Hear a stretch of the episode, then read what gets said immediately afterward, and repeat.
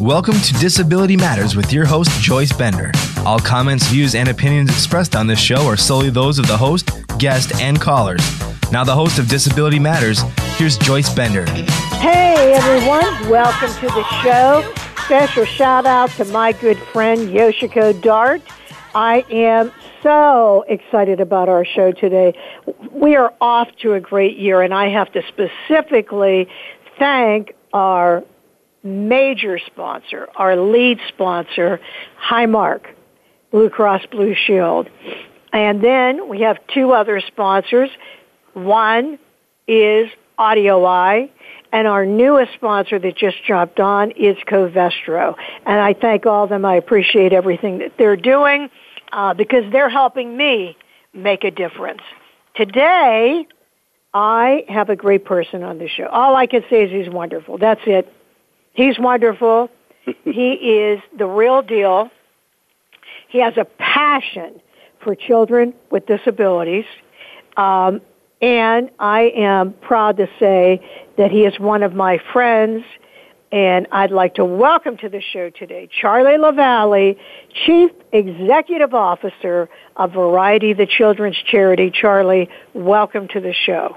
Thank you, Joyce. It's always great to be with you. And and thank you always for all that you do for people with disabilities, children and adults, and how you inspire all of us to care more. Thank you. Well, you never believe, thank you, Charlie. You'll never believe this, but I'm at Highmark today, and I run into this young woman, um, and I think she's new at Highmark, and I said, oh, where are you off to? She said, oh, I'm going to go volunteer at the caring place. I said, you never believe who's on my show today. So that gives me a great uh, segue. Uh, Charlie, could you tell our listeners about the Caring Place and how you became involved? Because I really believe that just provided the solid footing to where you are today. Sure. Well, I was at Highmark and the Caring Foundation directing the programs for children for the uninsured. And Highmark, your lead sponsor, who you recognize, created the first program for uninsured children in the nation back in the 80s after steel collapsed. And that became the model in Pennsylvania and in the nation for the Children's Health Insurance Program, which helps 10 million children a year. So, you know, what a phenomenal thing Highmark did responding to the community. And as we knew the legislation was going to pass at the federal level, which would provide the funding, um, we had started out as a private philanthropic program I said to the team, let's look for another unmet need of children. And as you know, because it's happened to you, sometimes your personal and professional life collide. And my stepson died, and my son Daniel was six when he lost his brother. And so Fred Rogers, Mr. Rogers, our good friend, said to me, take your heartache and do something with it. And I was like, Fred, I'm crushed. How can you give me advice now? But he was right. And so as we looked into it, what we found incredulously was that there were really no programs targeting the needs of grieving children. And now what we realize is that one out of five kids will have a significant death before they graduate high school. One out of 20 will lose a parent before they graduate high school. And so what we found, uh, thanks to Fred and his encouragement in our own tragedy, was an unmet need, and again, Highmark, willing to commit the resources and the funding, is the only um, insurer in the nation having made a major commitment to the needs of grieving children. So the caring place, there's four of them. Um, downtown Pittsburgh, um, Warrendale, which is north of Pittsburgh, Erie, Pennsylvania, and Harrisburg in the center of the state. They're all dedicated um, to having support programs because, as you know, grief isn't an, is not an illness. Um, it's just your heart is broken. Uh, you know when you lost your mom, and uh, it can happen at any age. But how tragic when it happens to children. So it's incredible what the Caring Place is doing to help grieving children and their families, and especially, quite frankly, as we're in the midst of this uh, opioid crisis you know, more families are being touched by it, and uh, uh, now families are coming not just because of a breast cancer death of a mom or a heart attack of a dad, but you know, um, were being affected by um, addiction and the death of uh, someone close in their family. So, you know, um, I'm so thankful that Fred um, spoke up, but that would be Mr. Rogers. Um, always looking for another way to serve children, and uh, here once again, Highmark has established a model for the nation. How long ago was that, Charlie? The Caring Place building will be 20 years this year. 1997, it was built, and um, uh, so tens and tens of thousands of uh, kids and their families have been impacted now, and it's, uh, I think, real legacy to Highmark. You know, um, looking for an unmet need and being willing to um, do that. And I was just with a an educator, an executive director of a um, intermediate unit in Pennsylvania recently, and he said to me, what he did not realize when he went into education was that the number of children that would be impacted by death before they graduate high school. And I think it is a surprise um, to many people. And you know, we don't really know how to talk to kids when they've had a death. We're we're, we're we stumble through it with um, adults. We want to give advice instead of listening, and so it's great that the kids have a place they can go, and that they can get support from other kids, um, you know, who are walking a similar journey, and know you're not alone. And that's what my son Daniel would say. Um, here he is now a volunteer at the Caring Place, uh, 20 plus years after the death of his brother, and he would say for him it was just terrific knowing he wasn't alone, that there were other kids who were facing, um, you know, uh, the similar journey through having a death of a loved one. And I agree with you 100%. That helps people so much. It's the same thing with epilepsy.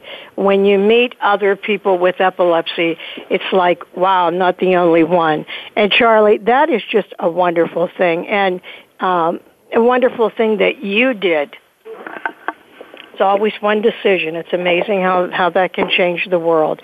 When you think about the caring place, is there one memory that stands out in your mind? Yeah, there's one experience again that can involve Mr. Rogers that I know you'll appreciate. So we did a 30 second television spot with Fred about come to the caring place, you know, if this is your situation. And this eight year old boy sees the 30 second television spot. His dad had died he says to his mom, Mom, if Mr. Rogers says we should go to the caring place, we should go to the caring place. So they come to the caring place, and it makes a great difference for this eight year old who loved his dad and the mom who was grieving the death of her husband. So I call Fred up and I, I tell him the story. And I say, When did you meet this eight year old boy?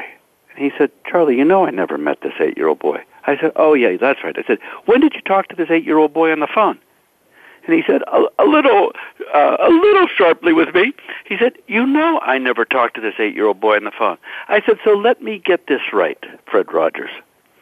This eight-year-old who watched you on television when he was three, four, and five is willing to go to a place that he has no idea where it is and be with people who he doesn't know who they are in the the crisis time of his life. He's never met you. He's never talked to you, but he's willing to go there after his dad death because you said to go. And I think, you know, what a powerful testimony of the impact of the caring place and the impact of Fred uh, Rogers, who would say anything that is mentionable is manageable. And I think that would apply to epilepsy too. If we can talk about it, we can manage it but we don't want to suffer in silence. And uh, there are so many lessons to learn from him. But what a powerful life to impact children through television. And this family, this boy's life was changed, and he never personally even met Fred, but he trusted him. Isn't that amazing? That is really a powerful story. That's why I tell people be careful. There is always a child watching you and what you do. In this case, that was a good thing that happened. That was really a good thing that happened. He really did love children. There's no question about that. Yes, he did. As you do today. I feel blessed to be um, working at Variety with our focus on kids with disabilities, or as our parents remind us, kids with special abilities, and to have you on the board and the things we've been doing in terms of communication and mobility are just just so very exciting and you know to be a part of helping kids um, participate in life as fully as possible, not to be left out, not to be left behind, or as you've said many times, for them to be included and to be a part of things. Uh, makes such a difference when you have a, a child with disabilities. Yes. I only wish Mr. Rogers was here to see what you're doing now, Charlie.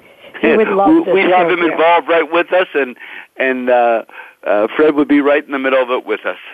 Yes, he would. Yes, you would.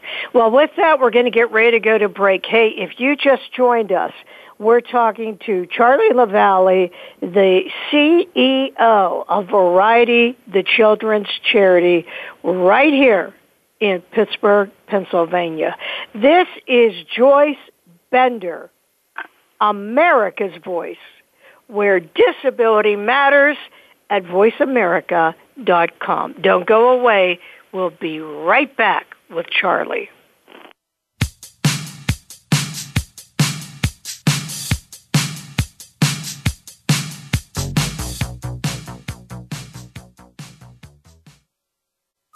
Streaming live, the leader in Internet talk radio, voiceamerica.com. Since 1985, Bender Consulting Services has served as a national leader in advancing employment of people with disabilities, including veterans with disabilities, with private sector companies and federal government agencies. Bender assists customers with achieving their diversity and workforce inclusion initiatives by tapping into a talent pool of individuals seeking professional positions, including those in the STEM fields. In addition, Bender services include disability employment consulting, training and technology accessibility through their high test line of service. For more information, please visit www.benderconsult.com. Hi, I'm Greg Grunberg from the TV show Heroes. One of my personal heroes is my son, who, like more than 3 million Americans, has epilepsy. When someone with epilepsy is having a seizure, their brain is temporarily producing more electricity than their body can handle. They can shake, or stare, or fall down. They can also even briefly lose consciousness. If you see someone having a seizure, please make sure they're comfortable and safe, and within a few minutes or less, the electrical overload will stop and they will be okay. To learn more, visit epilepsyfoundation.org. Thank you. Get the news on our shows and other happenings by following us on Twitter. Find us at VoiceAmericaTRN or twitter.com forward slash VoiceAmericaTRN. If you have a question or comment, call in toll free at 1 866 472 5788. Now, please welcome back the host of Disability Matters. Here's Joy Bender. Hey, welcome back to the show, everyone. If you just tuned in, we're talking to Charlie LaVallee, the Chief Executive Officer of Variety, the children's charity, which I am very honored to serve as a trustee. So, this is what it's all about today, Charlie, variety. Uh, so could you tell our listeners what Variety is, what is Variety, the children's charity, and how large is Variety nationally? Well, Variety, the children's charity here in Pittsburgh, it's focused on kids with disabilities. But it's interesting how we've talked about um, sometimes tragedy giving birth to a program, to initiative. And what happened here in Pittsburgh, um, really almost 90 years ago, it was Christmas Eve one night, and there were um, uh, 10 uh, businessmen and the manager of the Sheridan Theater on Christmas Eve night found a one month old baby in the theater. And they, these 11 men had made up Variety Club, which was the origin. And on the, there's a note on the baby, one month old. Please take care of my baby. Her name is Catherine. I can no longer take care of her. I have eight others. My husband's out of work. She was born on Thanksgiving Day, and I've always heard of the goodness of show people, and I pray to God you'll look after her. A heartbroken mother. That's how it was signed. And so out of that Wow. tragedy, these 11 men adopted Catherine, named her Catherine Variety after Variety Club Sheridan after the movie, after the theater. And here's a movement that was born out of tragedy, of giving up your daughter. How painful that must have been. And now there are nearly 50 chapters, variety chapters inside the U.S. and around the world. Um, there, uh, it's exciting to me to see the growth in Indonesia, in Singapore, Australia, from something that happened in Pittsburgh, Pennsylvania.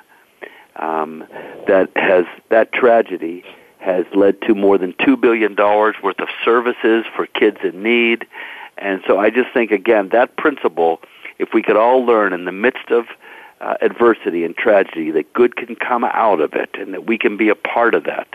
And it's exciting to see what we're doing here in in Western Pennsylvania for kids with disabilities to continue the tradition of the work of variety. Wow. So, how many variety offices are there then? Um, over 40, around 44, I think now, and um, in 20, about 20 inside the U.S. and 20 some outside the United States. I mean, that is just phenomenal. When you think about that, once again, one act. The person that found Catherine saying, let's do this. I mean, look what has happened. It- It's just unbelievable when you think about it that way. It really is. It's Well, miraculous. Joyce, isn't that what you did? You had an experience in your own life that shaped you in the movie theater, and you almost died and re- had tremendous impact on your life, and you acted. You know, I think you're you're a perfect example of one person acting, and now, you know, all these people being um, finding jobs, people with disabilities getting competitive jobs.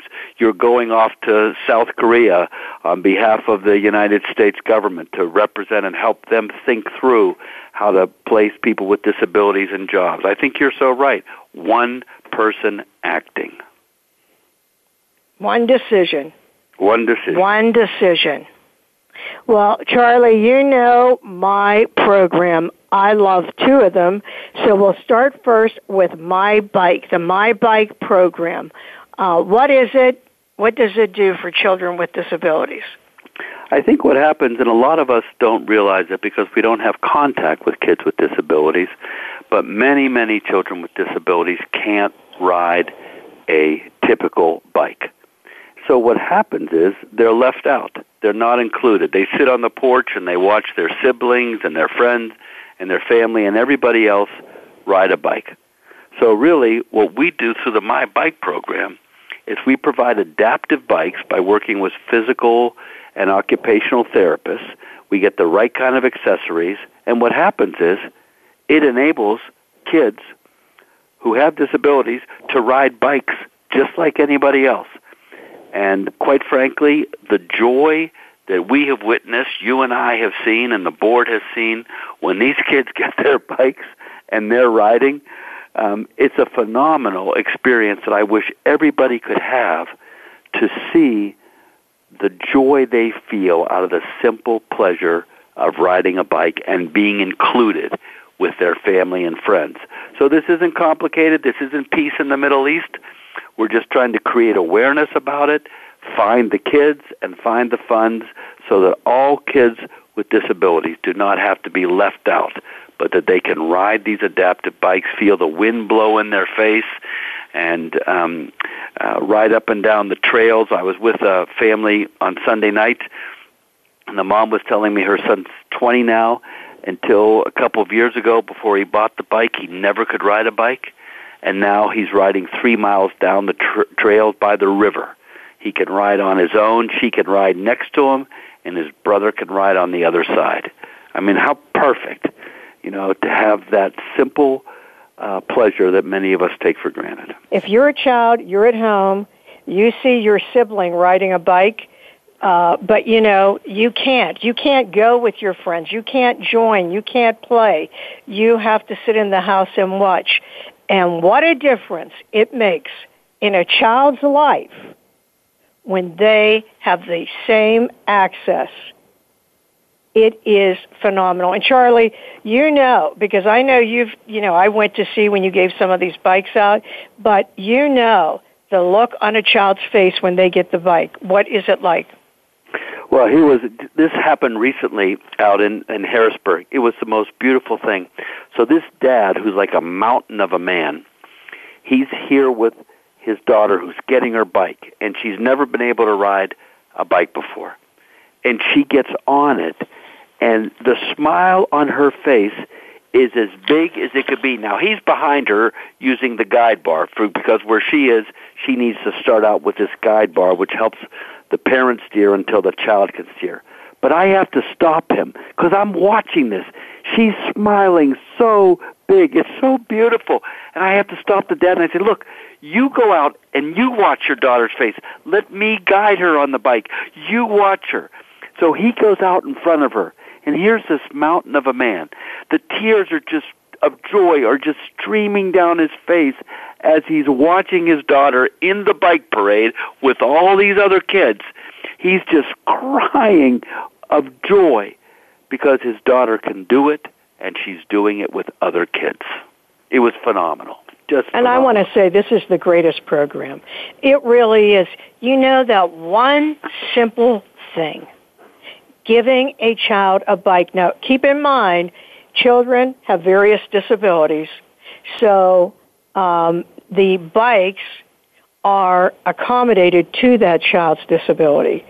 So, uh, Charlie, maybe you can explain if the child has a very, very significant disability, isn't there a bike with where the uh, parent actually steers it? Isn't that correct? Sure, and, and what happens there are what's called laterals. Some of our kids couldn't sit up in the in the um, in the on the seat of the bike. So we put laterals in. We might put a full trunk support, which enables the child again to sit. And the pedals for some of our kids who can't keep their feet on the pedals. There are Velcro pedals because obviously, if you can't keep your foot on the pedal, you're not going to be able to pedal the bike. So all these accommodations. Then there's a either a front or rear steering bar for kids who have significant challenges. So each bike is adapted to the child. And that's where the physical therapist and the occupational therapist, they come in, they say, well, Joyce needs this, Charlie needs this, uh, Aaron needs this. You know, so they're individualizing it based on their expertise to facilitate enabling the child to do it. And I was just in, again, in another community, a mom who's a pediatric nurse, and um, her um, pediatric physical therapist for her daughter, both of them thought the child would never be able to do it. We got her on the bike. It was at an ASME conference center in Harrisburg, and the daughter rode. And the mother said, I didn't think it was possible. You know, so I can't tell who to watch, the child or the parent, because both of them, the kids are just overwhelmed with joy, and the parents half the time are sobbing because they're seeing something they never thought was possible. And if we just all stopped and took that in for a minute, seeing their child do something that they never thought was possible. It's a beautiful thing to be a part of, and and we're blessed at Variety to be um, facilitators of these kids being able to get bikes, and thus, as you said, be included because we all need to feel like we belong. Every one of us, every human being. Yeah, and listen, this is really really a big deal. I mean, can you imagine how this changes a child's life? I've seen it. I've seen when they give, uh, when Charlie gives these bikes out. I mean, if everyone listening to the show would see that, you would all be buying a bike for a child with a significant disability. It is the look. It's as if you gave the person a million dollars. I mean, and, and not just, as Charlie said, not just the child, the siblings, the parents, everyone, everyone. And uh, Charlie, what is the website for Variety? Um, VarietyPittsburgh.org. Vari- that's varietypittsburgh.org. VarietyPittsburgh.org. P I T T S B U R G H org. All the information's there. Um, people can find out about it, and if they live in our 50 counties we serve, um, uh, we're happy to work with them. And if they live somewhere else in the United States or around the world, I would encourage them um, to uh, reach out to a local variety or to a United Way and say, how do we get this program going in our part of the country? You know, because kids, as you said over and over again, need to be included. Inclusion is key. Variety Pittsburgh, spelled out Pittsburgh, varietypittsburgh.org. Go to that site. You can see some of the stories. You can see some of the photographs. Um, and guess what? You can make a donation. You can make a donation. You can help change a child's life. Uh, Charlie, one I remember, well, actually two, uh, but was the little girl with Down syndrome, I think it was. Was her name Emily? Emily, yes. Mm-hmm.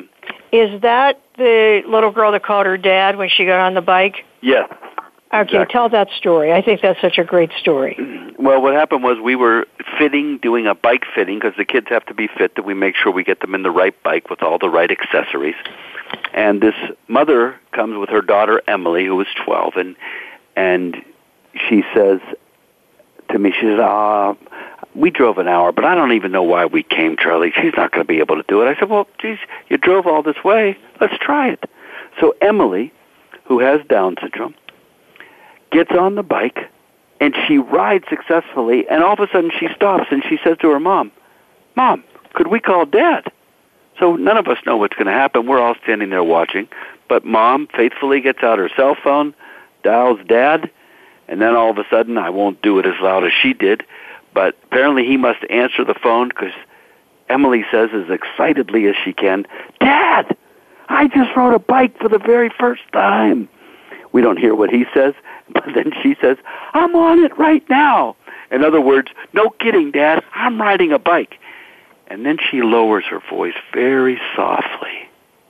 And she says, Dad, are you proud of me of that? I'll never forget her word. Are you proud of me of that? I'll and we never don't know what that Dad says, but when Emily hands the phone back to her mom, with a chuckle, she says, he says he's proud of me. Oh, And hey everyone, kids want that feeling? variety.pittsburgh.org, variety.pittsburgh.org. Tell me, how long ago was that, Charlie? That was in um, 2012 in in one of our uh, that was one of our first fittings. And what was really beautiful, the PS to the story, when we gave out the first big bike giveaway, where we gave out those 81 bikes, which was incredible in itself. I told the story of Emily, and do you know who brought her to get her bike? Dad. So dad is sitting out there, oh. and I'm telling the story about his daughter, and he just starts sobbing. But he, the fact that he was proud of her meant so much to him. And then she got her bike that day with him, and rode that brand new bike. And uh, we're we're just so fortunate to be a part of these experiences, seeing um, things happen that people thought could never be done. Now, you know, um, I heard that story then five years ago. Can you tell how much that impacted me? This gives you an example, listeners. Things happen. I, you just don't forget.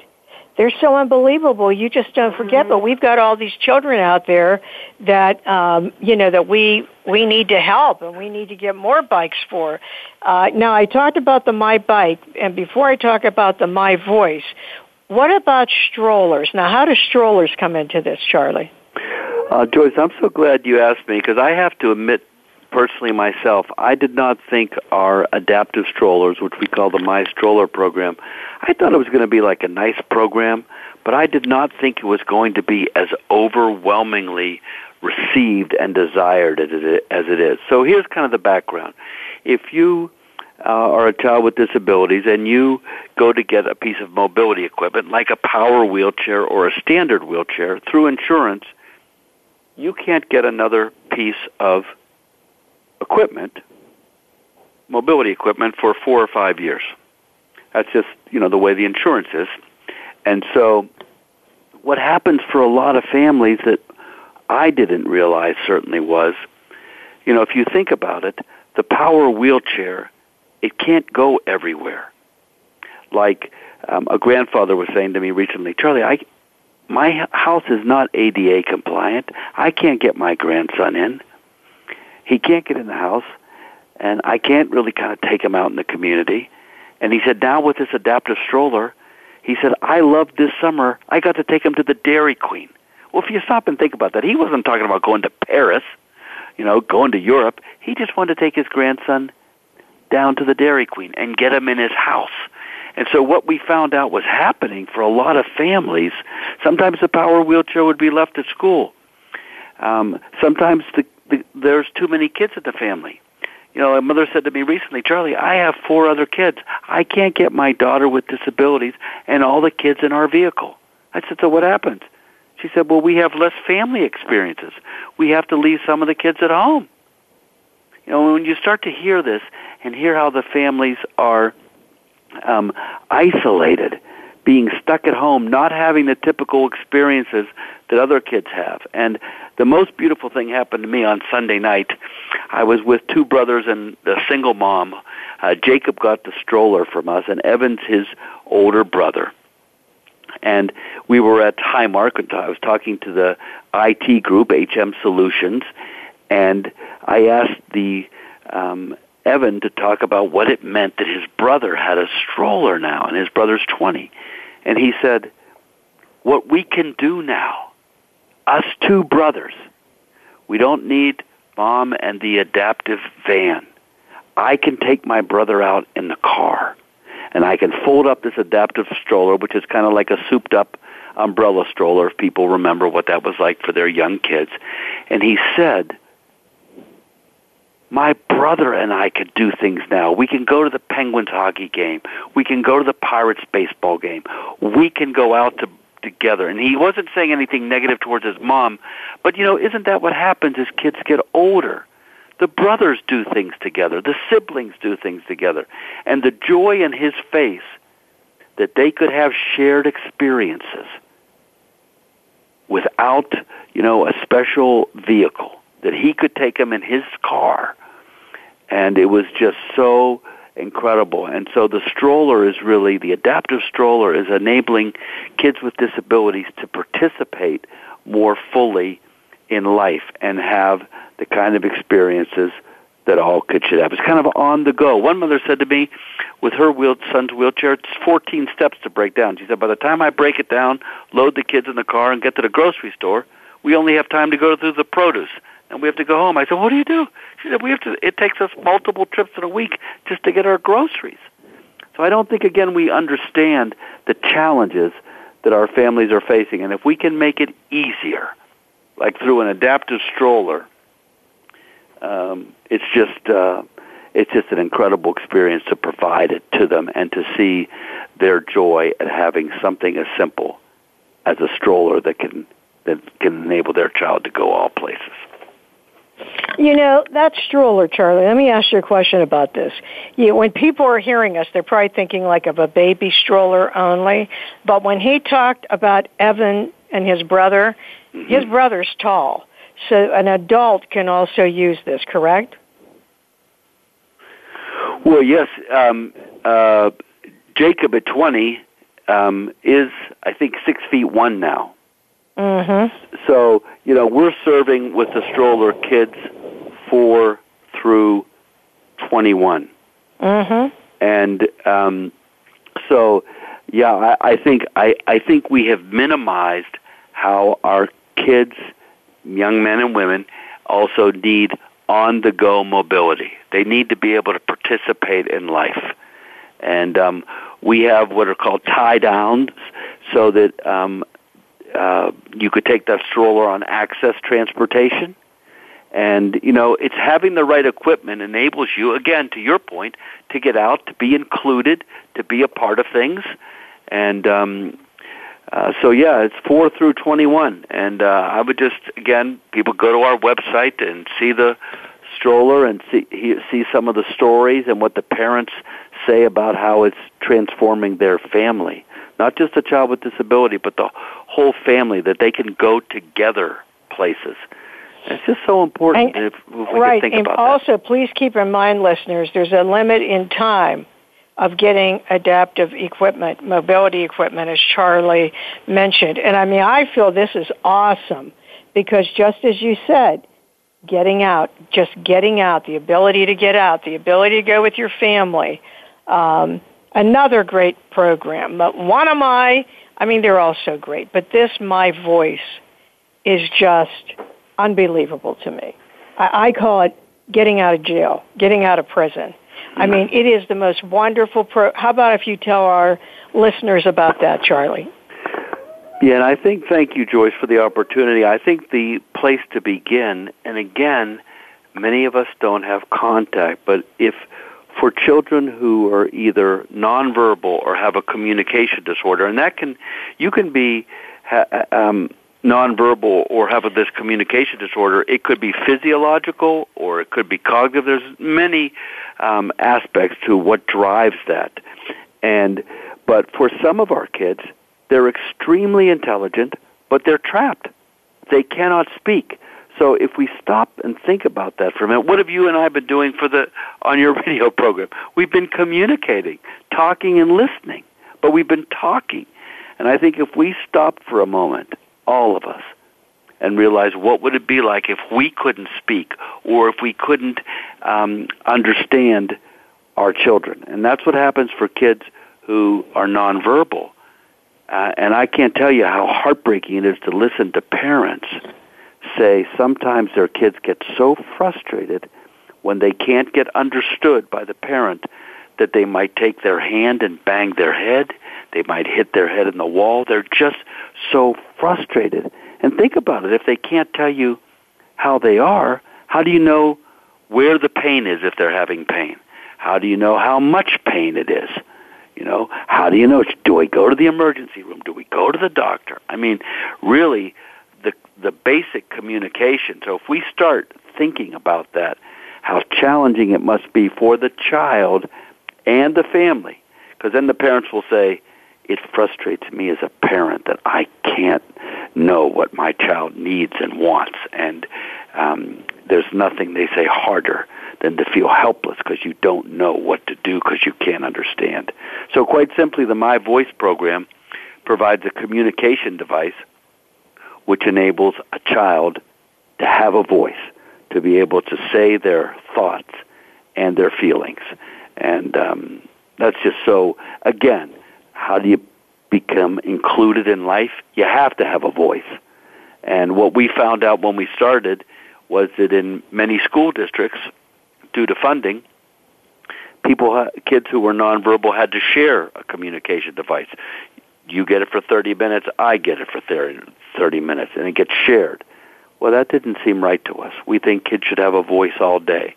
And then in other school districts, you could have a dedicated communication device, but you couldn't take it home. And again, that didn't make sense to us because we think you should be able to go home and talk to your mom and your dad and your brothers and your sisters and grandma and grandpa.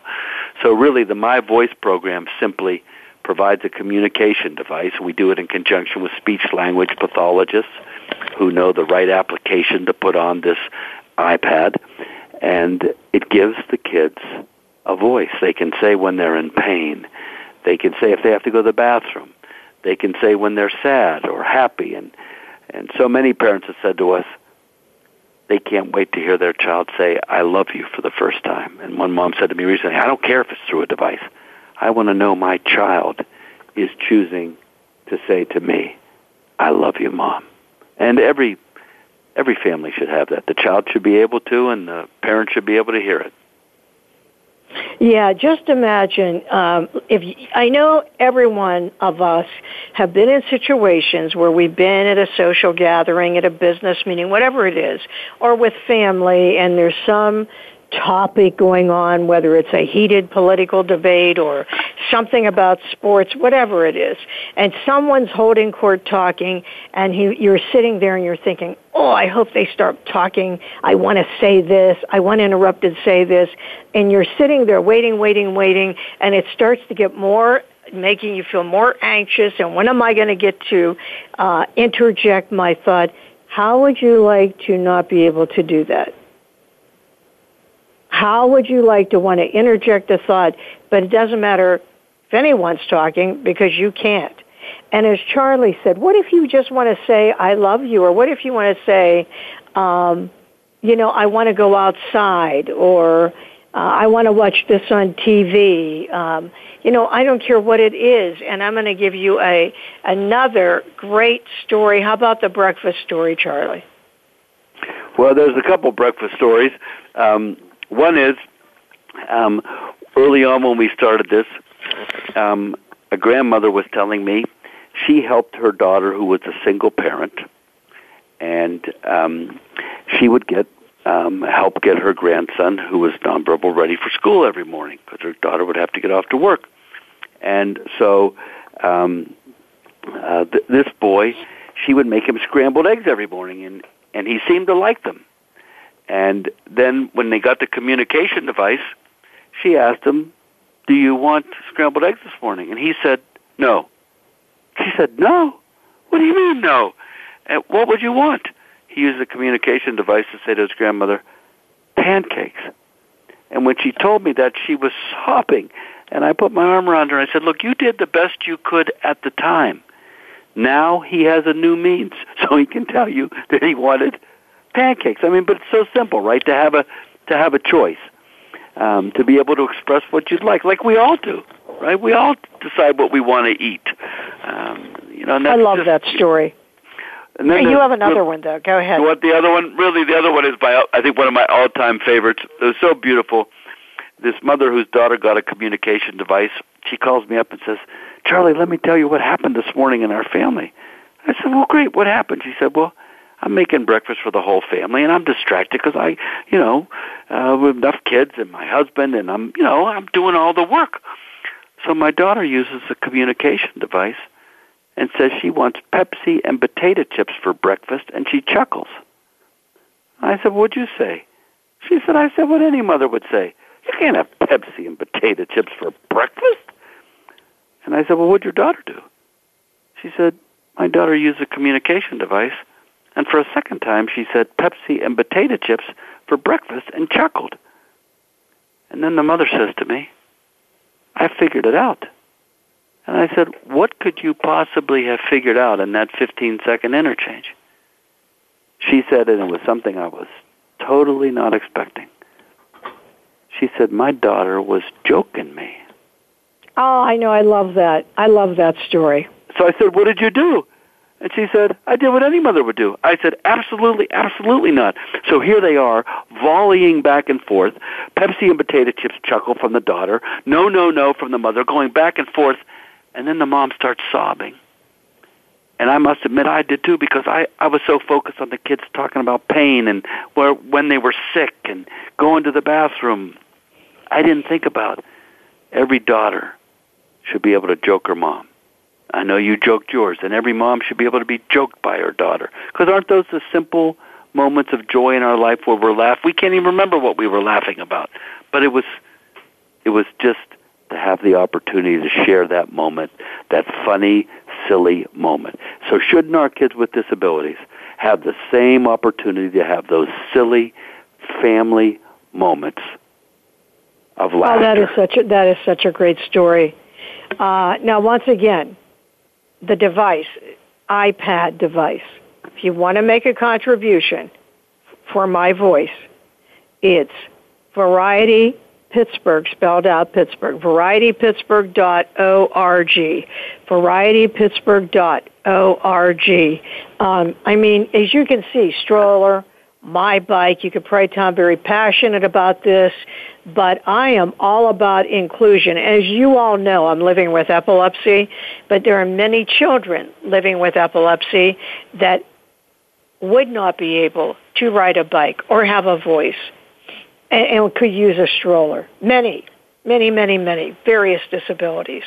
So to me, this is just the greatest absolute. I love to be on this board because I believe in the mission, and we are so blessed to have Charlie LaVallee because he is the chief. What are you, Charlie? Chief Excitement Officer is what I'd like my title to Excitement be. Officer. If you could And help me that get the board to change that instead of executive to excitement, I would prefer Chief Excitement Officer. Yeah, well, you are the chief excitement officer. um, and, and again, where all, Charlie, where all is Variety doing this? Well, we're doing this Geographically, I mean. the My Bike, My Voice, and My Stroller are here in in um, western Pennsylvania and some parts of uh, West Virginia. And I guess, Joyce, what would be important for me to share with your listeners, what you and I have talked about, I think if with the way technology is changing and improving, if we can help kids who are nonverbal start with this communication device we have, this basic device, technology is going to change. And I know you and I feel this. Perhaps in in someday down the road, because they started now, as technology changes, maybe through Bender Consulting, maybe these variety kids one day are going to be having a job, a competitive job, and they're going to be able to have that self-sufficiency you talk about. And they're going to be able, as I've heard uh, many of the Bender um, employees who get placed in jobs talk about now they can get married and now they can have a family and it opens up their whole life and um, I think we have an opportunity here. We have to dedicate ourselves now to helping these kids learn to communicate with technology because who knows what advances will happen. Wouldn't that be a tremendous part of the story if one day you're placing them in competitive jobs? Oh yeah, that is wonderful. That is wonderful. Uh, and by the way, listen, Charlie, if someone's listening right now and they want a child to participate, their child, what do they do? Well, again, they go to our website, Variety Pittsburgh, Pittsburgh spelled out, dot org. The applications for every program are there. Our phone number's there. They can call us.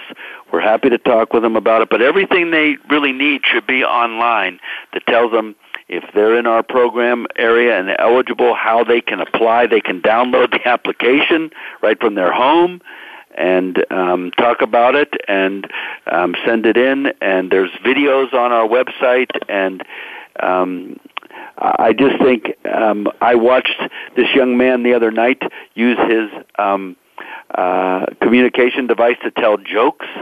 That was a beautiful moment and kind of what you were saying earlier. We we all like to be part of it, and why shouldn't our uh, kids and and young people with disabilities? Why shouldn't they be able to tell funny stories just like everybody else? We just need to get them the device. This isn't again complicated. I think that's the thing that is most incredible to me. We can do this if we commit ourselves to it. There's no reason why our kids shouldn't have the chance to fully participate in life and have a voice. Like one mother said when her son got it, she said, Charlie, now he can take his voice everywhere. And I had a young man recently at um, Forbes Forbes uh, Hospital got his communication device with Dr. Mark Rubino, the CEO out there, and it was so cool when this young man was leaving. Joyce, if you can imagine this, he comes over and he puts his arm around my shoulder and he uses his communication device and he says thank you and walks out because he has a voice. You know, I watched the young man the other night who we gave it to. He goes up to the um, concession stand and he asks for a root beer using his con- his his communication device. So you know, I know these are simple things, but I think if we all think about it, life is made up of a lot of simple, basic things yeah. like that. And and that is so that again, just to be able to participate, that that is so important.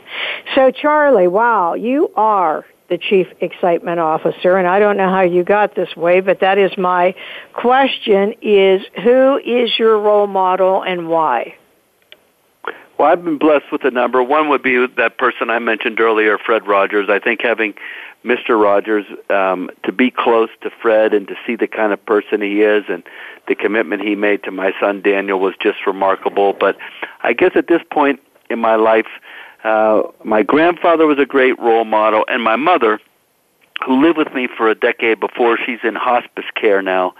And I watched my mom, this woman who worked um, 14 hours a day, uh, six days a week for 50 plus years in our little Kunz bakery in Oakland uh, by the hospitals and universities. And what's interesting to me now is my mom is still strong mentally, but her body is shot. She can't stand, she can't walk, except for holding a peanut butter jelly sandwich. She can't feed herself.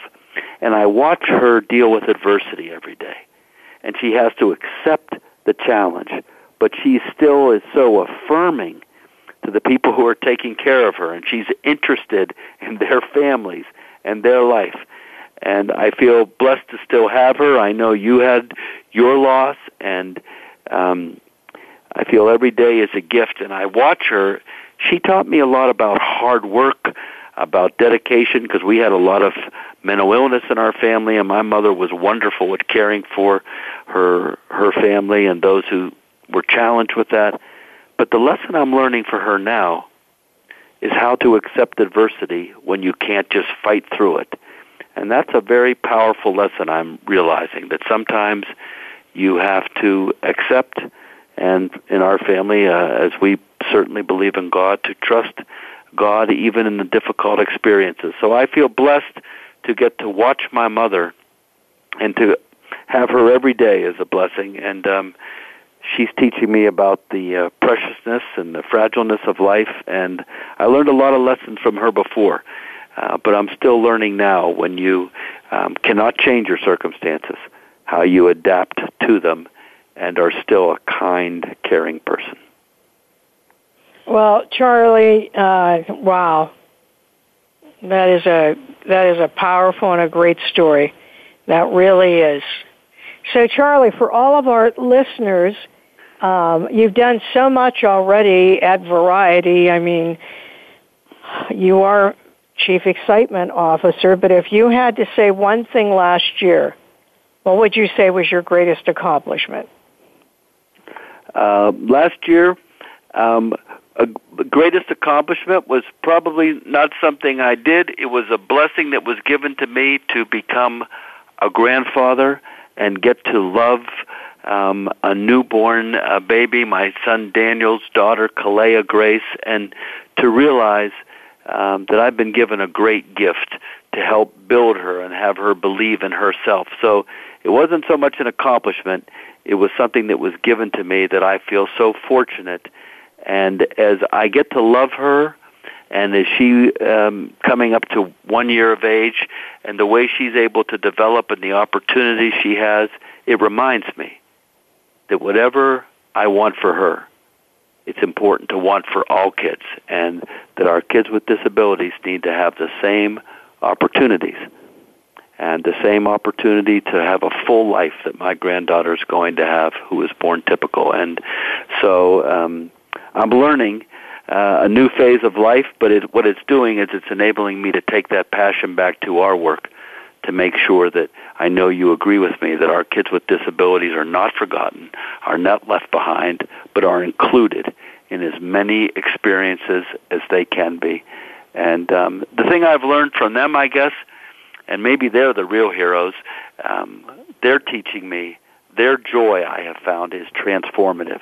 And I wish everybody could encounter our kids and realize that the kids, while they um, have received from us, they also want to be helpers, but their joy is transformative if our hearts are open to their joy. Oh, that is so true. Hey, Charlie, I can't thank you enough for being with us today. Um, and I hope everyone listening to the show will tell someone else to hear it. It is archived at Voice uh, America.com and at BenderConsult.com, and you can download it from iTunes. Thank you, Charlie. Thank you. Uh, a great 2017 for Variety. Uh, and we end every show with a quote, and today it is the greatest gift you ever give is your honest self, said Mr. Fred Rogers. This is Joyce Bender America's Voice, where disability matters at voiceamerica.com. See you next week with our guest, Paul Timmons. Voice America would like to thank you for tuning in. Please join us next Tuesday at 11 a.m. Pacific Time for another installment of Disability Matters right here on the internet leader in talk radio, voiceamerica.com.